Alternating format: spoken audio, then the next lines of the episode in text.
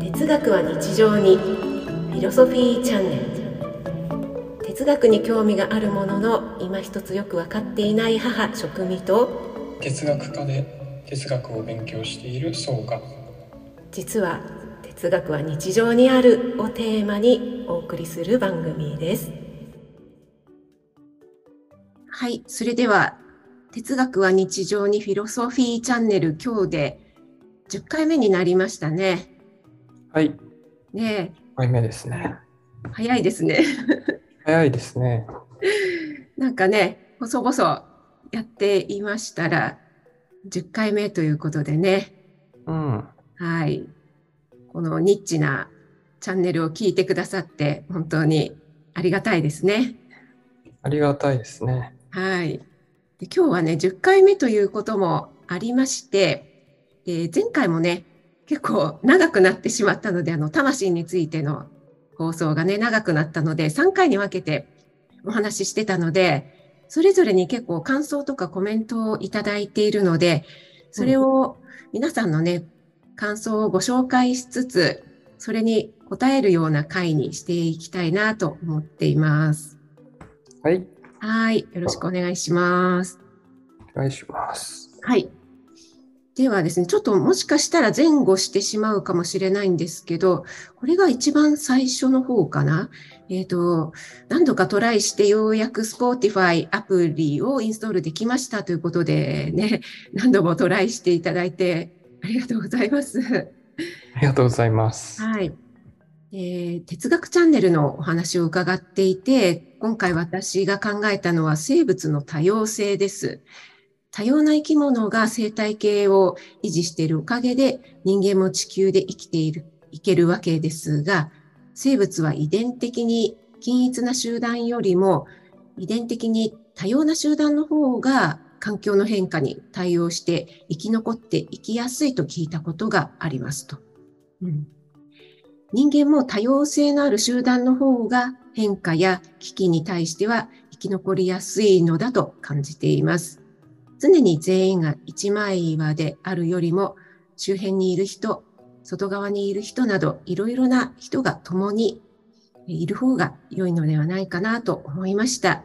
いつも深く考える時間をいただけてとても楽しいです。ありがとうございます。ということでね。 はい。はいこれは、あれです。何の回だったかな ちょっと、だいぶ前になっちゃったけど、社会の常識を疑ってみるとかですかねそうだね。うんうんうん。その回だったよね、確かね。そうだね多分うん、はい。 5か6かなうんですね。ありがとうございます。ありがとうございますはい。そうですね。え、これは、うん、正確なあの名前とかそういうのはちょっと忘れちゃってるんだけど、うんその、ある種、種の中のこう集団の一部がごっそりこうこういなくなっちゃって、うん。で例えば島の中だけにこう限定された個体数だけがうん。残ってしまった場合に、うん。遺伝的な多様性が偏ってしまう。うん。うん。だからそうなった場合にこう絶滅する可能性が高いとか、うん。うん。まあ、普通に、あの、遺伝子上の、まあ、あある種の欠陥というか、すまあ、生存に不利になるような遺伝子っていうものが、うん。そういうものを持った人同士の子供っていうのは、それが発現する可能性が高い。うん。だから、こう、同じような遺伝子ではなく、遠い遺伝子うん。うん。うん。で、こう、子供を作った方がいいうん。のとかね、そういう、えうん、それはねよく聞く話だし結構その、これって結構ね生物学的なね うん、分野になるかと思うんだけども哲学とも割とリンクしているところもあったりするんだね。こう単一民族みたいな、うん、まあ、かんまあそうだねあの戦争時にこ う日本とか、まあ、ナチスとかうん、そういうところはこう、まあ、民族主義というかこの全体主義国家を作る時にこう民族っていうのをでひとまとまりにしてでそれで戦争に向かっていったっていうの歴史が、うん。そう実際民族っていうのはあ単一ではないっていうのはよく言われてるんだけどうん。それはあたかも単一かのようにこう装うことでこううん。集団の中のメンバーをこう同一の人間だっていうふうに捉えてああ。そこでこうなんですかね求心力を強めてういんくっうんうん。ていう、まあうん戦争のうんうん。上等句なやり方なんですけど、それ、あれだね、あの、社会の常識を疑ってみる哲学の時に、うん、なんだろう、もう、バイアスがかかっちゃってるっていうのかな、もう、こういうものだって言って、みんなそっちの方向に向かって、うん、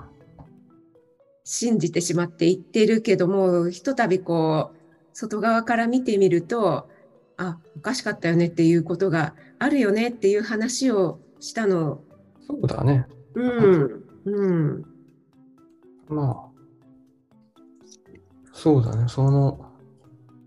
要するに、こう、違いをなくしていく運動っていうのうん、うん、が、こう、まあ、団結力を高めるんだけども、うん、うん、うん。違いをこう、排除していく運動につながるっていうこと。そうだよね。う。うんんだから、そういう意味ではさ、日本なんかはもうずっと単一民族で来てたけども、なんうか、ん。うん、ようやっとこう多様性ってもう本当にここ最近ようやく言われるようになってきたかなっていう感じだよね。そうだね。うん。ではね、あの、ちょっと他にもね、たくさんあるのでね。あうん、あとね、その、この前の、えっと、ピタゴラスの、あうん。ねえっと、哲学科に入ると、魂について勉強するのかっていう回の、多分、うんえー2回目の中編のだと思うんですけど、えっと鍛冶屋さんで叩いてる音を聞いて、ピタゴラスの音階の法則を見つけたところが印象に残りましたっていうことで、意外定ならば長さが違っても音、同じ音になることを見つけたのはすごいな。世界の本質に数の法則があることを見つけたのが、はるか昔の紀元前なんだなと、今回も歴史を一気に遡る感覚がありました。水がえー根源というのも私もしっくりするものがありました。ということで、いただいてますね。これね、私もね、ピタゴラスのあの音階、鍛冶屋さんでこう、鉄をさ、カンカンって叩いてて、それで発見したんだよというのを聞いたじゃないうん。うん。で、それでね、私もね、へえ、そうなんだって思ったから、皆さんそういうふうに思ってくださったみたいで、うん。そう、他の方もね、あの、ピタゴラスの話がね、うんすごく印象に残ったって言ってくださった方もいましたね。まあ、し正直、まあ、本当かどうかわかんないんですよ、これ。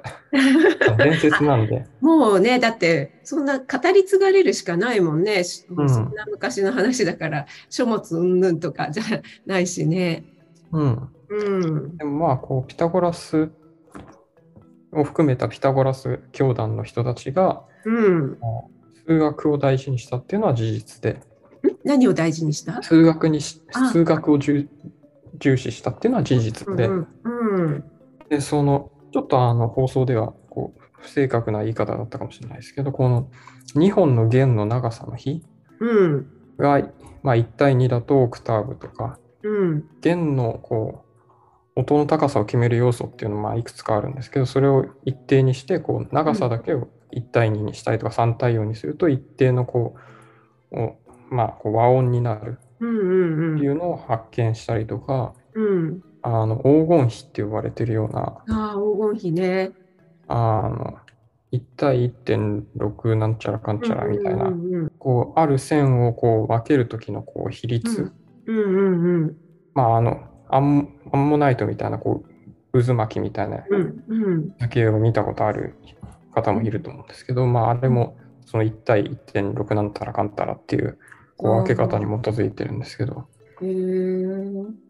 そういうこう図形とかこうあ図形にもこうす数の比数比によってうん。こう美しさが決まるみたいなところがあってあーうんうんうん。だ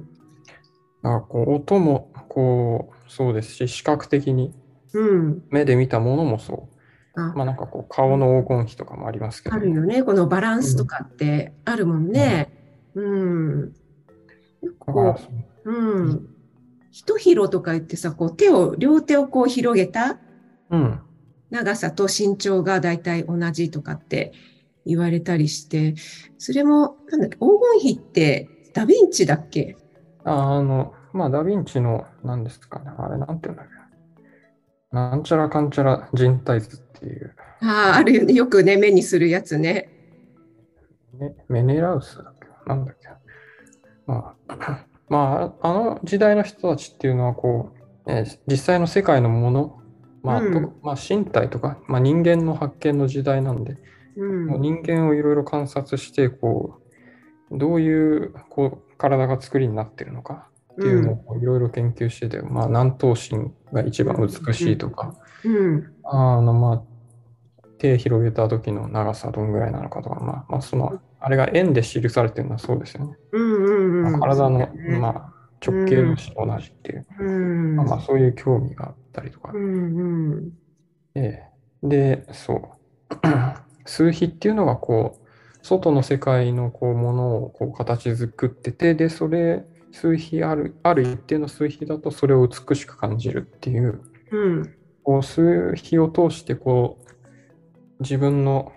こう美しさの感覚、感性とこう、うん。外のもののこう、が対応してる。うんうんうん。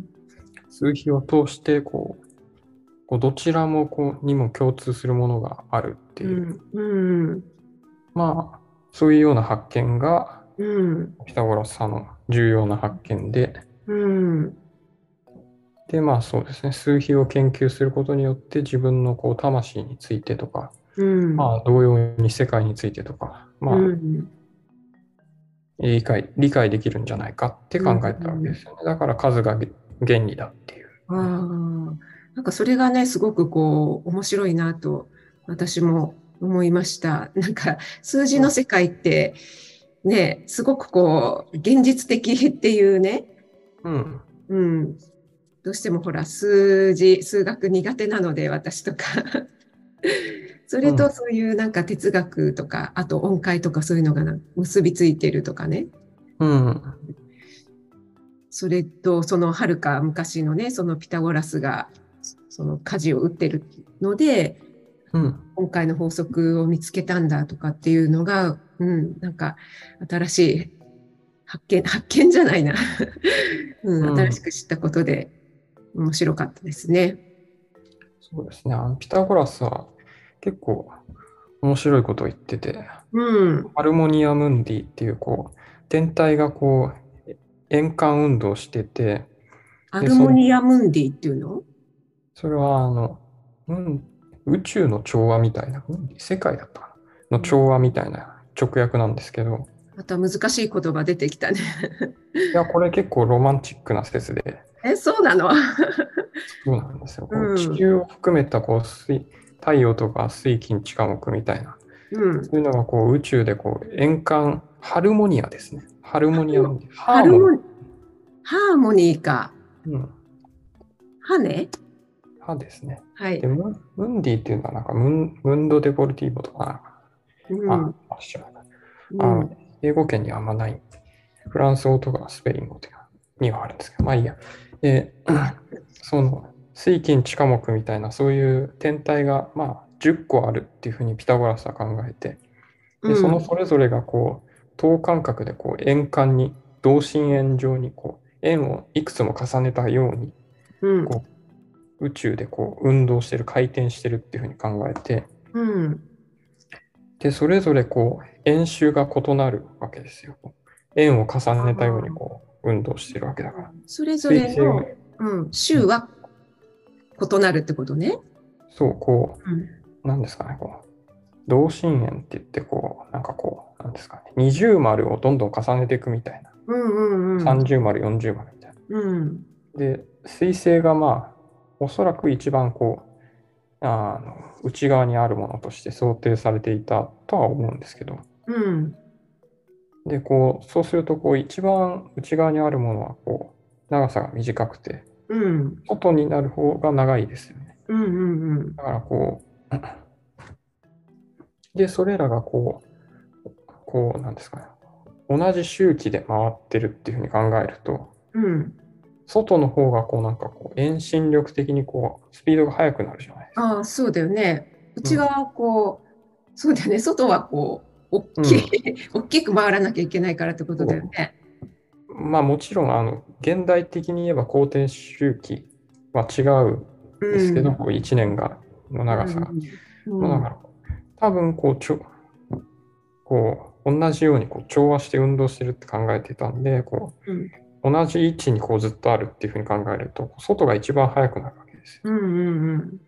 だから外はこう早くビュンビュンビュンビュン動くんで。うん。外の音が一番高くてうん。内内側が低いみたいなそういうこううん。こうなんですか音色の異なる音が宇宙においても奏でられててうん。でそれが地球にも届いててうん。それが綺麗なハーモニーになってるはずだっていうふうに考えたんですよおー。でも聞こえないじゃないですかうん。聞ここれえはもう耳が生まれた時から聞いてるんでバカになってるみたいな、へえ。あこの数学を通してその調調和宇宙の調和とかをうん。理解しようねみたいなそういう発想もあったんですこれへえ。まあ、ちょっと、あれ、うん、詳しく知りたいか、 詳しく知りたい。いや、まあ、僕のブログにも書いてあるんで、そうですね。じゃあ、あの、うん、はい、息子くんのブログをぜひ見てください。あの、この哲学チャンネルのね、補足みたいなことも書いてあるんだよね。そうだね、結構リンクしてるところが多くて、ん古代ギリシャ哲学なんかは、ほうとんん。ど、今までやったところは書いてある感じです。はい。うんあのぜひ文字の方でもね 見ていただけるとあのリンク貼ってありますのでねよろしくお願いしますとこう宣伝をしておきますけどもでもねそれは本当になんか確かにロマンチックかもしれないねハーモニーを宇宙もハーモニーを奏でてるって思うと、なんかね、聞いてみたくなるよねでしょうん ねえう。この、この神秘的な考え方っていうのは、うん割と最近までうん支持されてて、宇宙が真空だっていうのが、うん考えられる前まで、あのうん割と最近でもないかそのケプラーぐらいまではこうんうそういうふうにしらしあ信じられてて、なんかケプララーはなんかハハルモニア・ムンディ的な名前をこう自分の論文う自ん分自分の本に名前を付けたぐらいで、うんうんうんうん、うーんルネッサンス期ですけどね1000 1500年後半ぐらいかな、うん、そんな昔の話なんだね、これもね。うん、ハルモニア・ムンディを言い出したピタゴラスは紀元前500 90 500何十年とかですけど、うんうんいやそう考えると、すごいね、歴史を学ぶって、なんか、すごく新しい気づきもあるね。そうだね。うん、面白いですよ。うん面白いですね。うん、そうあとね、あの、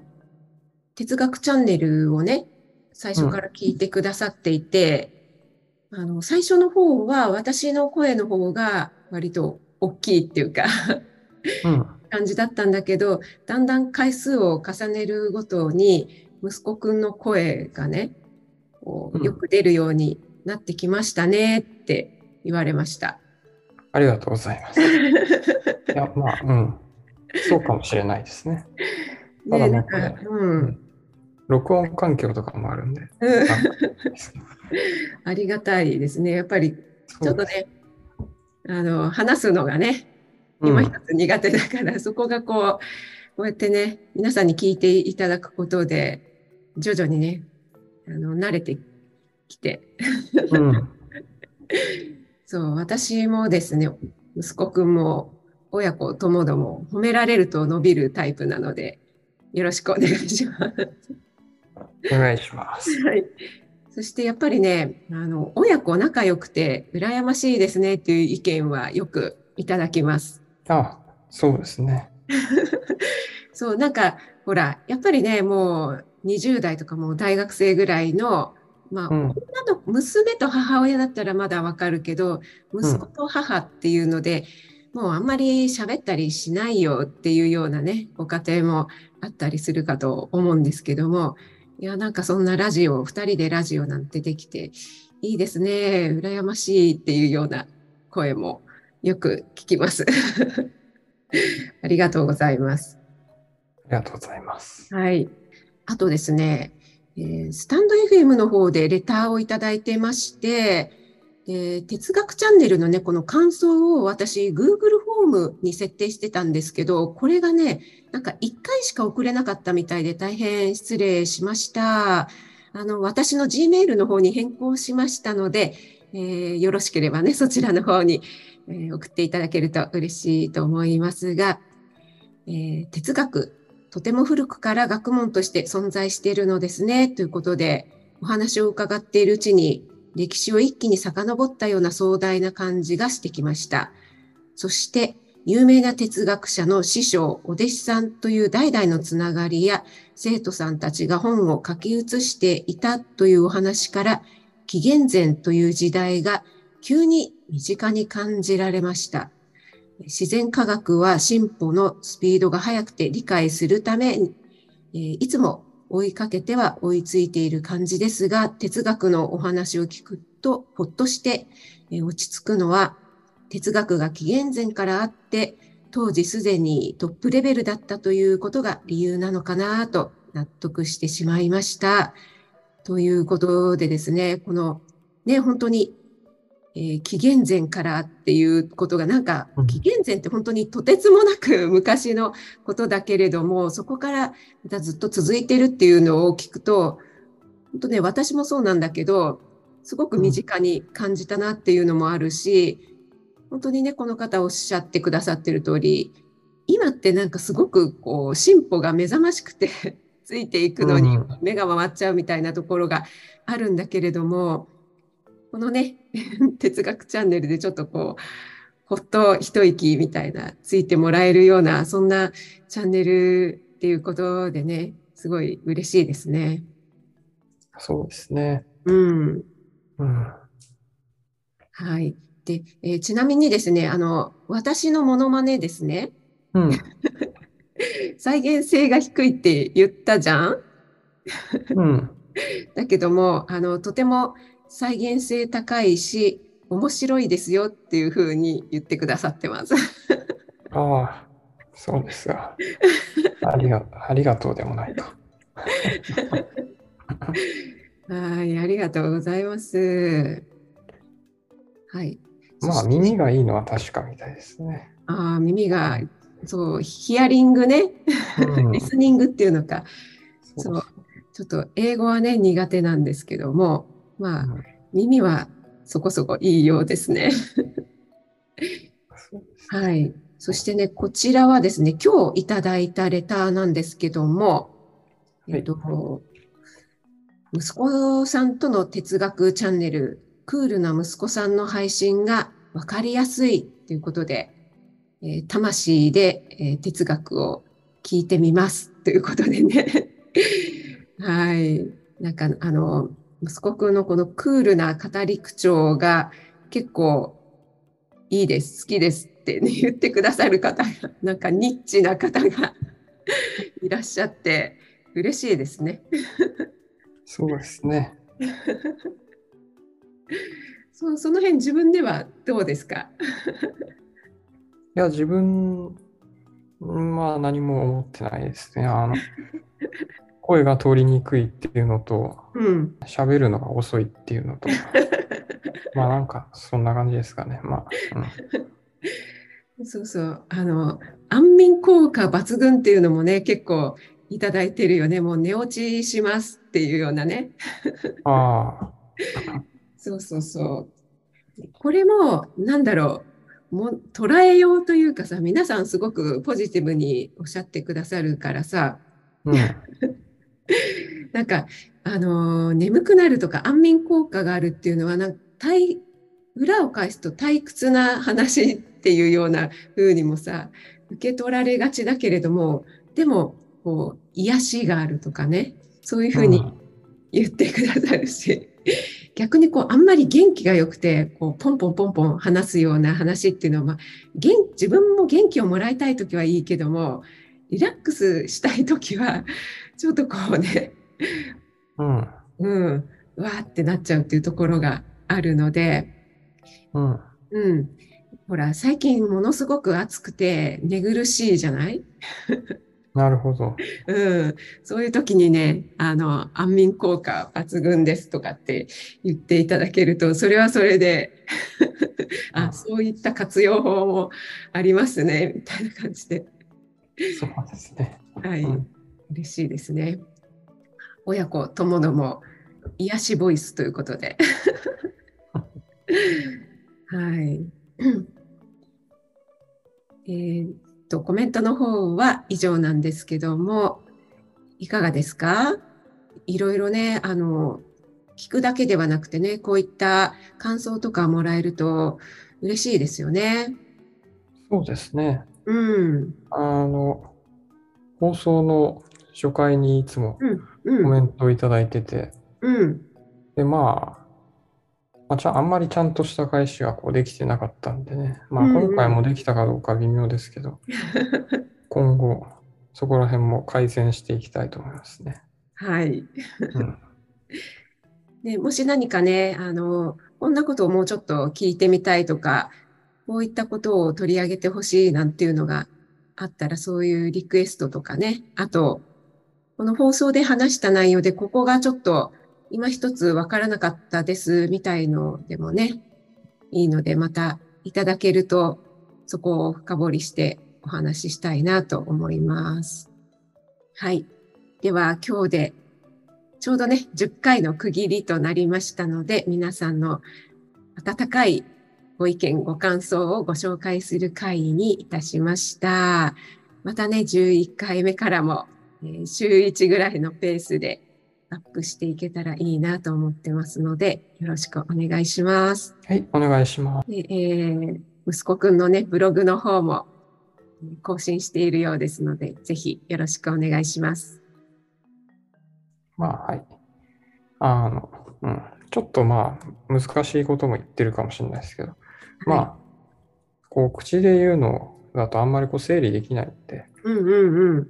うん。まあ、正確なことはブログの方に書いてあるんで、そうですね。まあ、口で言うことは、まあ、割と適当なこともあります。はいそう、前回もね、あの、めちゃくちゃね、うん、講義メモ、もう講義メモって言って 言い訳してたもんね。そうですね。では、今日も聞いてくださってありがとうございました。